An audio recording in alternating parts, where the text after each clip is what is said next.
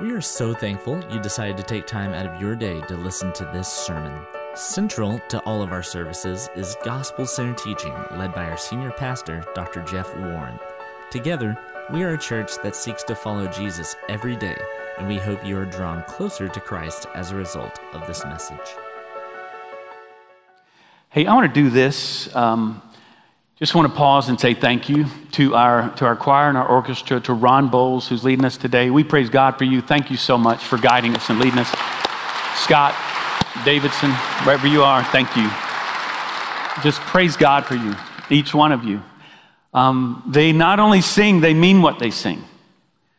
And our leadership always guiding, you know, always guiding us. Let's, let's be true to what we say, and what we say we believe, let's live it out. And so, wow, so moved by that, that song in particular. So we're, we're so grateful to be back uh, here with you. And uh, I want you to go ahead and grab your Bible. You know where to turn. We're in this Romans road trip you can see there.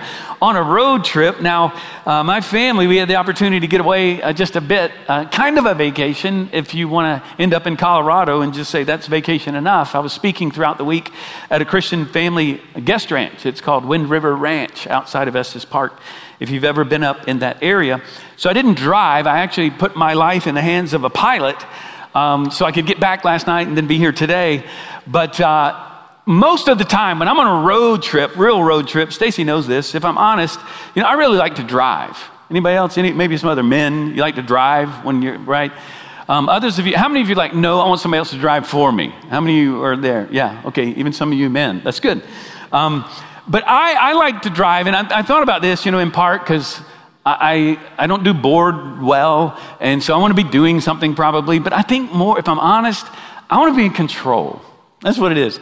I mean, I want to, I want to be the one to, you know, guide the car and lead and go to where I want to go and all that good stuff. And if I'm not, I'm looking at the map, like, okay, I think we're going the right way, and when, when am I going to get there, and all of that kind of stuff. We've been on this road trip throughout the summer, but you know, we, I think a lot of us, all of us, are this way in our own personal lives.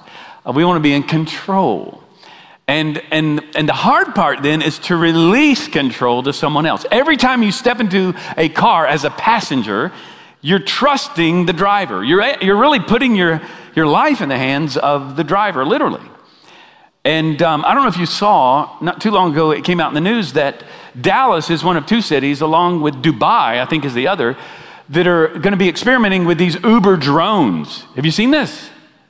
Uber drones, where you're going to get in a drone and just so you can beat the traffic, go across the city. I mean, how badly do you want to get to a meeting in Dallas?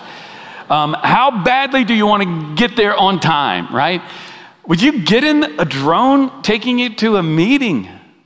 Maybe. We'll see how that goes. I won't be the first one to do that.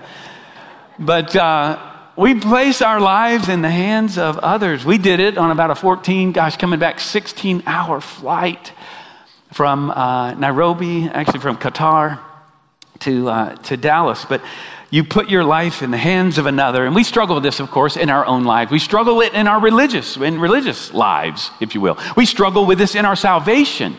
Even in our salvation, we want to be in control. Because if we are in control, then we can keep score, right? If we live religious lives, live good enough, well enough, then I'm a bit in control. I, I, I'm, I'm guiding and leading this thing. And yet, Paul throughout Romans has been telling us, in fact, we don't get out of chapter one, and he says, no, no, no, you've misunderstood. Sin is not bad behavior up against good behavior, so you can have these scales and you can somehow weigh the scales on your good side of behavior. He says, no, no, no. Sin is a condition of the heart, it's not bad or good behavior. And he says, and so we look at that and we go, well, okay, that's bad news.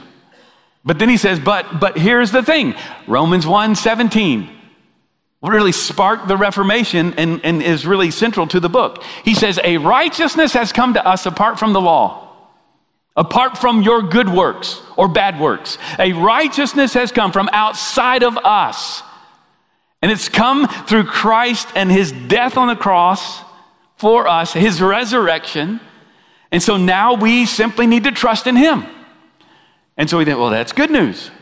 And so the question arises, but what about the Jews? Because they were the promised people, were they not? And Paul's saying, I was a former Jew. And so he has this kind of imaginary um, questioner throughout the book of, Ro- of Romans. Some say it's Paul himself, and clearly it's coming from his mind, but it's kind of an unsaved Jew that's asking all these questions. And today we're going to come to arguably the hardest passage in all of the book of Romans. In fact, some say it's the most difficult passage that Paul writes in all the New Testament. You might know that elsewhere, Peter is the one, the Apostle Peter says, some of Paul's writings are hard to understand. I think he's referring to Romans 9. And so we're going to do our best in a short period of time to unpack a real challenging message. we're going to ask the question who's going on this trip? Because if God is, is sovereign over all things, if He's truly in control of my life, then do I have free will at all? Who's in? Who's out? We're going to ask these questions. And over the next few weeks, I hope you won't miss, chapter 9 talks about the sovereignty of God. You can see it there. Chapter 10 is the justice of God.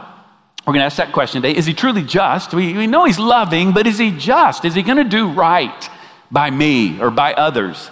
And then we're going to look at the faithfulness of God. So, Romans 9, and we're going to primarily look at verse 6 through 24. But before we get there, I just kind of want to mess with your minds a little bit. And today, if you leave with more questions than you had when you came in, then I may have done my job. Um, because what we're going to do, we're going to land ultimately uh, addressing the, the fact that God is bigger than we ever thought He was. And this is humbling for us. I hope that you're right sized before God today. And you leave thinking, I can't figure this out. Because God is bigger than you can imagine. So the only response, here's where this sermon goes, all right, spoiler alert surrender your life to Him. Because He's bigger than you've ever imagined. You see, every person on the journey with Jesus has been chosen by Him to be on the journey. Today, we're going to talk about the doctrine of election. John 15, 16, Jesus said, You did not choose me, I chose you. And then we read uh, Ephesians 1.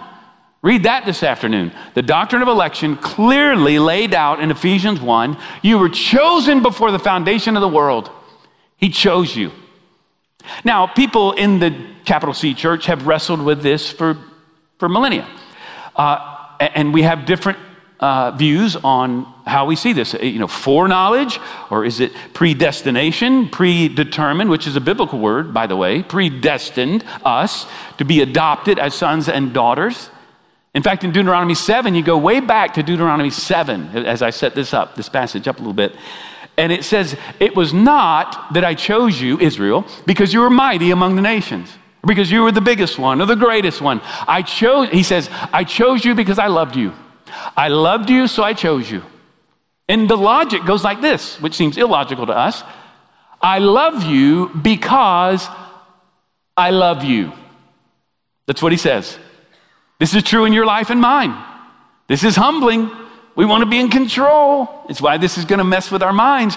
God loves us because he loves us. This is what we call unconditional election. And, so we see people running to two different camps, and we're going to get into more theology than some of you want to get into today, but we're all theologians. Theology matters. And so we, we push people, as we do in all, it seems, domains of life these days, where we say there's just binaries. There's those on that side and there's those on that side. And, and so I want you to see today that oftentimes we put people, well, you're a Calvinist or you're an Arminian okay, which means John Calvin, predestination, some of you know this. And then you have um, Jacob Arminius, who challenged the reformers, one of the few, who said, no, no, no, no, there's free will. And he probably went too far. If you go too far, either way, I think you're off track. There aren't two binaries, polarizing groups, though many want to make it out to be that way. And we have all these denominations as a result of some of this, a lot of this, in fact. And so, where, where do we land? People ask me, Jeff, are you a Calvinist? My first response is, well, explain that to me. You tell me what a Calvinist is, and I'll, and I'll, and I'll let you know. What is a Calvinist? So we got to get clear about what a Calvinist is or not. And then what I like to say is, I'm, I'm not a Calvinist or Arminian. This is where I want us to go today. I don't want you to land as a Calvinist or an Arminian. And by the way, beware, you read Romans 9 by itself, you're Calvinist. You will come out a Calvinist. You're going to see what I'm saying today. But, but where do we land in all this? I say, no, no, no. I'm a biblicist. That's what I am. We always ask, what does the Bible say? I'm not following after John Calvin or Jacob Arminius. I'm, I'm following after Jesus. What does Jesus say? What does he say about this? I have no problem, friends, with, with God's foreknowledge, knowing ahead of time what's going to happen, right? We all believe that, I think. He's God. And, and so some would wrestle, then that, that's predetermined then. I have no problem with God having foreknowledge, even a predetermined will, and us still having free will inside of those boundaries. I mean, think about that. God is so powerful, so omniscient, so all knowing that He is going to accomplish His plans. And He still gives us choice in the midst of that. That's an all powerful God that blows our minds, right? I like uh, what Eugene Peterson said regarding the mysteries of the Bible. He said this mystery is not the absence of meaning, but the presence of more meaning than we can comprehend. And so today I want us to just bow before God that we do not understand, receive and embrace the mysteries of Scripture and of God that we cannot put in a box. Because here's what, you know, think about this God is, Jesus was fully God, fully man. Do you understand that? God is three in one. Can you explain that? We've tried through the centuries to explain these things. And I believe God has a predetermined will, and yet He allows us to have free will in the midst of that. Can't quite explain all that. But Paul is going to answer some of these questions. And we struggle with this doctrine because it reveals a lack of trust. Let's come humbly before Him and say, you know, I think it is because I want to control my life and even my salvation. And so we question if God's just, if He's loving. So, if you read Romans 9 alone, I said you're going to come out a Calvinist. Now, before you go hyper Calvinist on me, um, you, you press on and read more. You read into, into chapter 10, where we'll be next week, and look at what it says. This is our memory verse, by the way, as we're memorizing scripture throughout the, throughout the summer. Romans 10 13. For everyone who calls on the name of the Lord will be saved. Okay, let's say that without it being on the screen. All right, Romans 10 13. For everyone who calls upon the name of the Lord will be saved. Wait, everyone? Or the elect? What about John 3, uh, 3:16? For God so loved the what? World that he gave his one and only Son, that whosoever believes in him would not perish but have everlasting life, eternal life. The world? Everyone? Or the elect? These are the things that we wrestle with because there is clearly a doctrine of election. And though the church has wrestled with its either foreknowledge or this sovereign choice of God, we're all elected by God to finish this journey with Him, those who know Him. So, how do we Oh, how do we deal with this? All right, so I guess you're ready, but I got to continue to set this up just a little bit. I saw a bumper sticker not too long ago, and it said, God is my co pilot. You ever seen this one? You may have that one. Sorry, but um, I'm thinking immediately, you're crashing at least half the time, okay? Um, that's, not, that's not a good way to live your life. God is your pilot, He's the one. Some of you, you may have heard this story. Um, I, I, heard recently, and I love this. It, it's of a, of a man who lived out in a village, and he had this prized possession was his horse. He only had one horse, and it was his means of income. And, and the horse got away, jumped out of the fence, and, and ran off. All the villagers came around and said, Oh, this is bad, bad news. The man said, eh, Good or bad? And the horse came back like a week later, came back with seven stallions, wild horses. And he brought him into, into his fence, in his pen. All the villagers gathered around and said, This is good. Well, this is great news. Man said, eh, Good or bad? And so then, while they were trying to break these horses for domestic use, his son was on the horse. Horse bucked him off. He broke his leg. Everybody gathered around. Oh, this is bad news. He said, eh, Good or bad? Their country went to war and they were drafting all the 18 year olds and they came and his son had a broken leg. They couldn't draft him into the army. And all the villagers said, This is good. Eh, good or bad. And so the story goes. We need to rethink what is good and what is bad and even trust God with those things that come our way because as that story goes, so goes life. God is at work in your life in ways you cannot see, even in the darkest, most difficult moments. And that's the way this book goes. Romans 1, oh, this is really bad news. We, we're separated from God. Oh, but no, Romans 2, well, there's hope. There's righteousness. It, it, chapter 1, it's come. Uh, then Romans 3, oh no, for all have sinned and fallen short of the glory of God. Oh, that's bad news. Oh, but wait, there's hope because it's by faith that we're saying, oh, that's good news.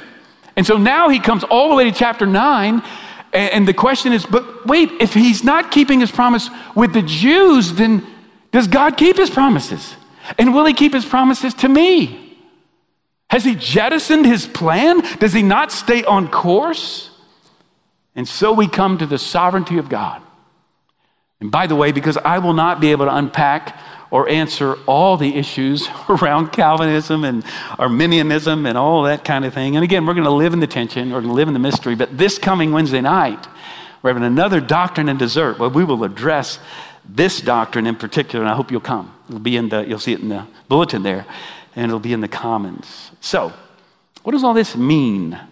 First, it starts in chapter 9, and in verses 1 through 5, um, Paul is saying, and I'll, I'll, buzz through this portion, but he says, uh, I am speaking the truth in Christ. I'm not lying. My conscience bears me witness in the Holy Spirit. And here's what he says, verse 2 that I have great sorrow and unceasing anguish. Now, what, what is his problem? Essentially, he's saying, My kinsmen, the Jews, I was a Pharisee, my brothers and sisters have missed the Messiah altogether. Most of them. And he even says, look at this compassion he has for the lost that we should have as well. He says, I wish, my, I, wish I was accursed. Now, this is, this is mind blowing for me. I wish I was cut off from Christ for the sake of my brothers. If I could be and not them, then I would love that. And then he goes on to talk about all of the gifts that, that are the Israelites. To them, belong the adoption, the glory, the covenants, the giving of the law and worship and the promises, the patriarchs, Abraham, Isaac, and Jacob, uh, from even their ethnicity and according to the flesh, out of them came Christ. That he was from that bloodline, if you will, of Abraham, who is God over all, Jesus Christ, blessed forever. He says, We've had all of this, and yet, We've missed it, and so the question is asked well, how is God going to accomplish this?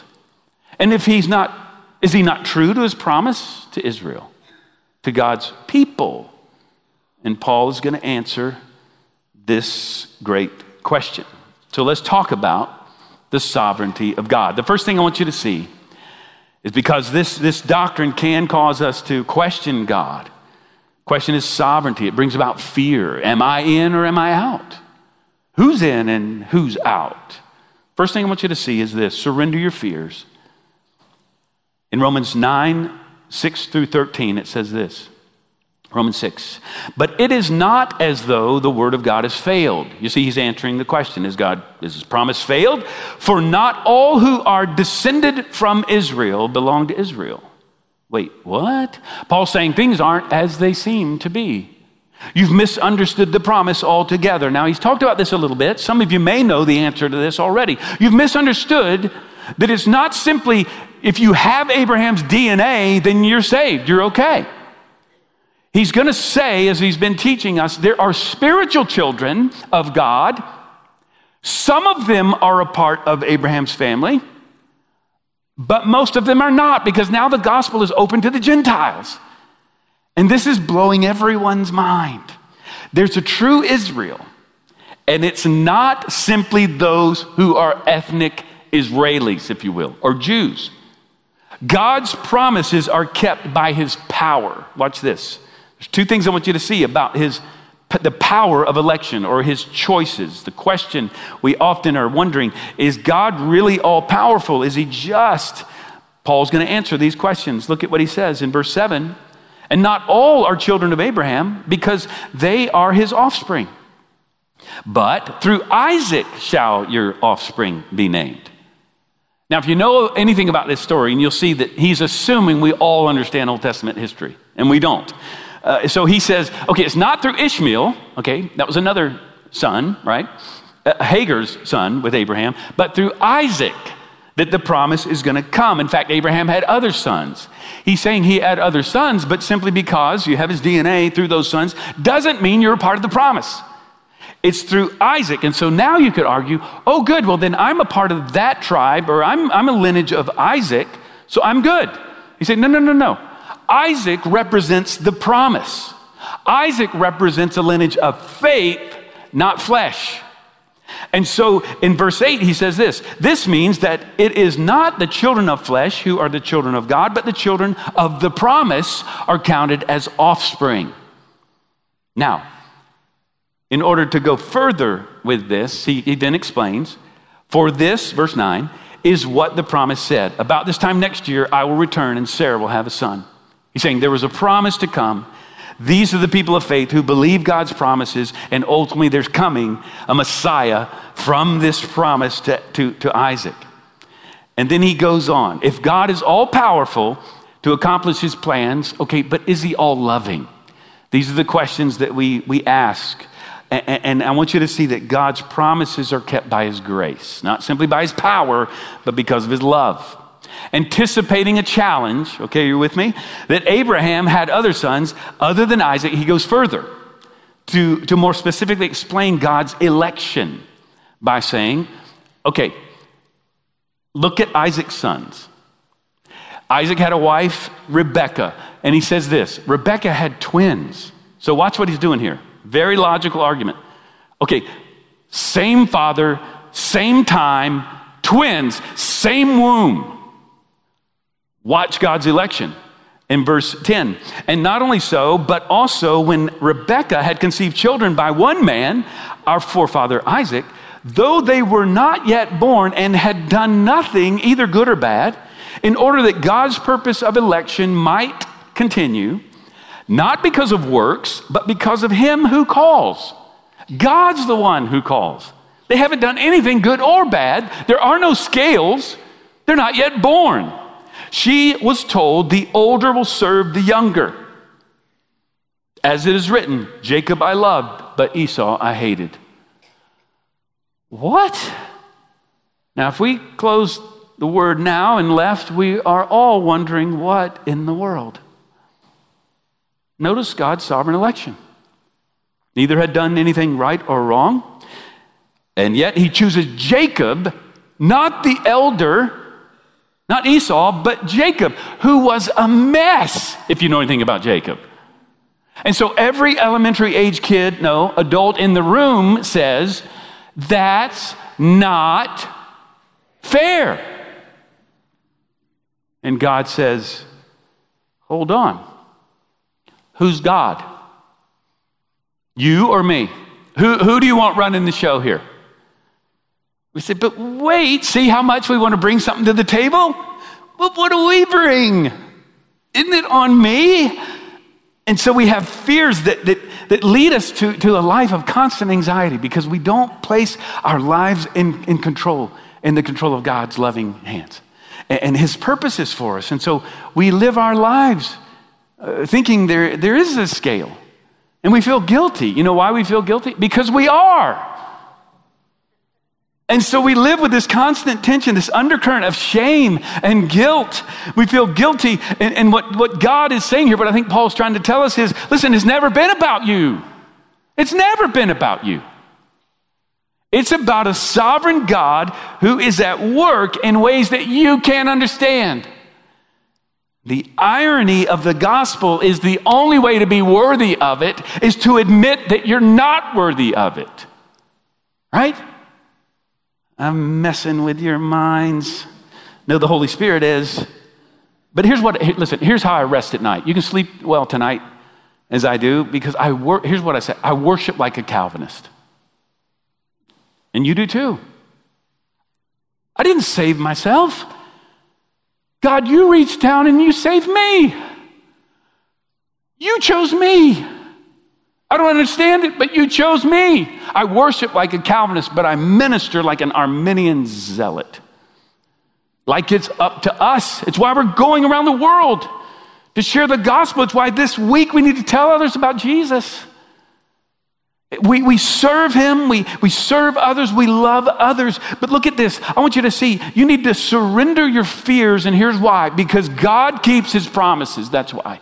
That's what Paul is saying. Surrender your fears to be good enough. Surrender your fears not measuring up. I say it all the time. It's based on what Christ has done, not on what we do. And so Paul is saying God has been faithful to fulfill his promise through Israel that will culminate through his church, that I would argue is the true Israel. You're saved by grace through faith alone. That's how you enter into his family. So he may be loving, but here's the question that uh, Paul's brilliant mind, but is he just? Because that's not fair. Secondly, I want you to see this surrender your sense of justice. This is hard. This is a hard teaching. This is the part of Romans that everybody struggles with. Because we're wondering, well, then is God just arbitrary? Is he randomly choosing people to save and others will perish? Do, does, does my free will not come into play at all? What about sharing the gospel? These are all the questions that arise. Paul anticipates our objections. And he doesn't try to qualify it or explain it. In fact, this will make you even more crazy, he doubles down on it. And so it says in Romans 9 14, what shall we say then? Is there injustice on God's part? You see his brilliant mind tracking this whole thing? By no means, he says. God's not unjust. And then he explains why in a way that continues to confound our limited understanding. Look at this, verse 15. For he says to Moses, I will have mercy on whom I'll have mercy. I'll have compassion on whom I will have compassion.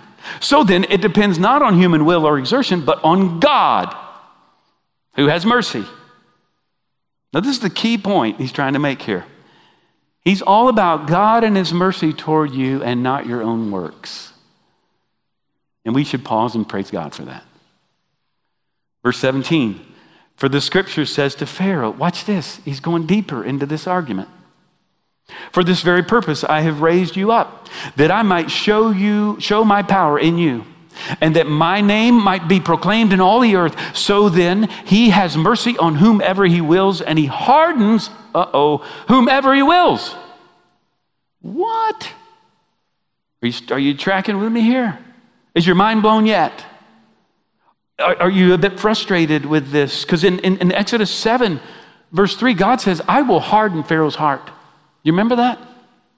Now, in Exodus 8:15, it says that Pharaoh hardened his heart. Who's hardening whom? Does God know who will harden their hearts? And so he's going to use even that for his glory. This is how all powerful he is. This is what he's saying. I'm going to use Pharaoh for my purposes. And, and, and he's already going to have a hardened heart. In fact, he's hardened his heart. It'll be hardened further. In fact, we see this in Romans 1, where it says he gave them over. Those who would reject him, he says, okay, live as if there's no God. Let's see how that goes. And then Paul is arguing that even in their rebellion, we're seeing the glory of God because we're seeing how righteous and holy He is. And so, surrender here's the challenge surrender your sense of justice. Why? Because God is just. We have to trust that He's just. And to say that He's just, friends, listen, is this every decision He makes is right. He's just. Now, how does this come into play in our lives? Well, some of us, we need to celebrate the fact that others around us are receiving things we don't think they deserve. Comparison is a thief of joy. That coworker gets the promotion that you thought you should have had. Can you rejoice for them? Well, no, because you're God. You're in control of all things, and that's not how you would have done it, right? Or how about this? When will you finally forgive that family member? Extend grace and love to that coworker or that neighbor or that person in your life. For many of us, our sense of justice is keeping us from being loving and kind and gracious and, and to be servants of others. Helmut Thielicke, who was a German theologian, writing on forgiveness, he said this I flee from the risks of grace and I run to the security of ungrace.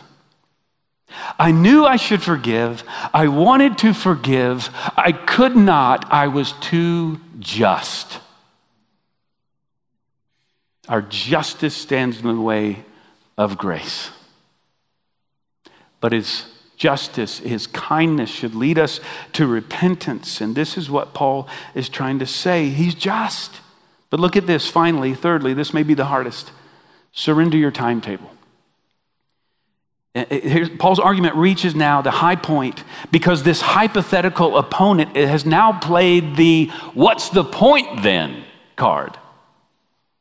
See his brilliant logic? This is where this goes. He's arguing for you and he's answering for you. And in verse 19, he says, You will say to me then, why does he still find fault? For who can resist his will? He's saying, What's the point? If God is in control of all things, and Paul leaves this free will, God's sovereignty tension unresolved. And we're going, No, don't leave it. Got to keep reading to the book of Romans. You got to come back next week. That's what it is. But he simply said, here's what he's saying trust him. Trust him because you're not going to understand, actually. Look at, look at verses 20 and 21. He, he, he draws an analogy from the Old Testament, primarily from Jeremiah 18. He says, But, but who are you, O man? He uses that language designating who we are, the created ones, to answer back to God. Will what is molded, the clay, say to its molder, Why have you made me like this? Has the potter no right over the clay? To make out of the same lump one vessel for honorable use and another for dishonorable use? The potter is the one who decides what the clay will become, not you, not me. Look at verse 22. What if God, desiring to show his wrath, and to make known his power has endured with much patience vessels of wrath prepared for destruction, in order to make known the riches of his glory for vessels of mercy, which he has prepared beforehand for glory. What? He's saying God's ways are not like our ways. And, and, and, his timetable is not like ours. But look, the key word here, he's endured with patience. Patience that those who do not and have not yet returned to him will return and patience regarding his wrath upon those who have not turned to him. And so, even in their rebellion and further disobedience, they are still bringing glory to God because of the contrast of their rebellious life up against his holiness. And we, I, I was in a conversation this week with a man who said, Jeff, life is just not fair. And when we think of this, we start to question the goodness of God and we cease to trust Him. But here's my challenge to you surrender your timetable because God is patient. God is patient with you. But here's where I want to land. Listen, His patience does not equal His approval. Now you tell me, 2 Peter 3 9 says this. Seems to contradict Romans 9 because there are passages throughout the, the Old and New Testament that challenge the Calvinist position or the Arminian position. 2 Corinthians 3 9 says this The Lord is not slow to fulfill his promises, as some count slowness, but he's patient towards you. Now, that would agree with Romans 9. But then he says, Not wishing that anyone should perish. The Lord is patient, but that all should come to repentance, it says. And that word pas in the Greek, all means all. So God is on a different timetable. He will not be patient forever, however. His kindness should lead us to repentance, is what Paul is saying. So let me challenge you as we close. When are you going to finally commit your life to the Lord? And I know we're on varying degrees, that's why you're here today. When are you going to finally love that difficult person in your life? Life is too short. When are you going to when are you going to share Christ with that person that, that may not know him? When? What are you waiting on? And for some of you, when are you going to join the fellowship of this church? When are you going to proclaim, as Luke did earlier, your profession of faith in Christ to the world through baptism? What are you waiting on? People say, you know, well, you know, I'm, I'm waiting on God to move in this area of my life. I'm just waiting on the Lord. No, He's waiting on you. In what area of your life, let's be honest, is He waiting on you? He goes on to finish this teaching by saying, God is calling forth the people, verses 25 through 26, who were not His people, and He's doing that now. And, and there's a remnant that's going to come. And then he summarizes it with his summarizing question What shall we say then? He keeps asking throughout. What's the bottom line? Why have the Jews or religious zealots of any kind not achieved righteousness? And here's his summary statement, verse 32. Why? Because they did not pursue it by faith, but as if it were based on works. They have stumbled over the stumbling stone. And we are stumbling through the truths of this passage because God is bigger than you ever thought He was. So, all we can do, friends, is give Him control of our lives, surrender to Him. God keeps His promises. He is just. His timetable is perfect. He is patient, but His kindness is to lead us to repentance and to worship a God that we cannot put in our box of understanding. Praise be to God. He is God, and we are not. Let's pray together.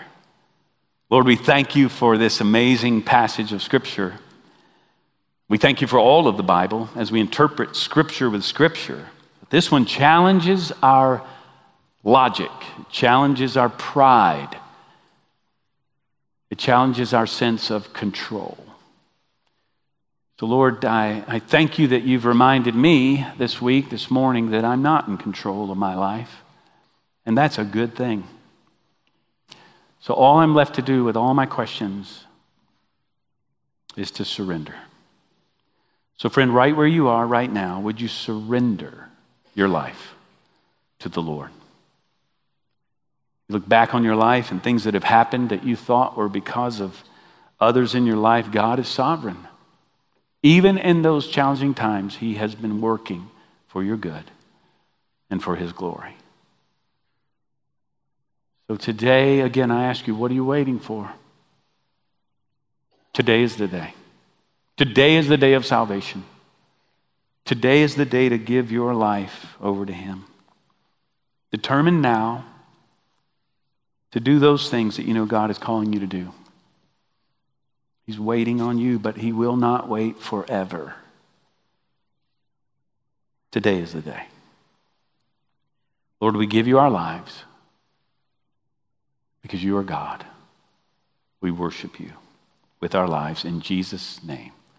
Amen. Thank you for taking time to listen to this sermon. Come and join us as we seek to follow Jesus every day. We meet every Sunday at 9:15 a.m. for our small group Bible studies called Connect Groups and 10:45 a.m. for worship. We hope to see you soon at Park Cities Baptist Church.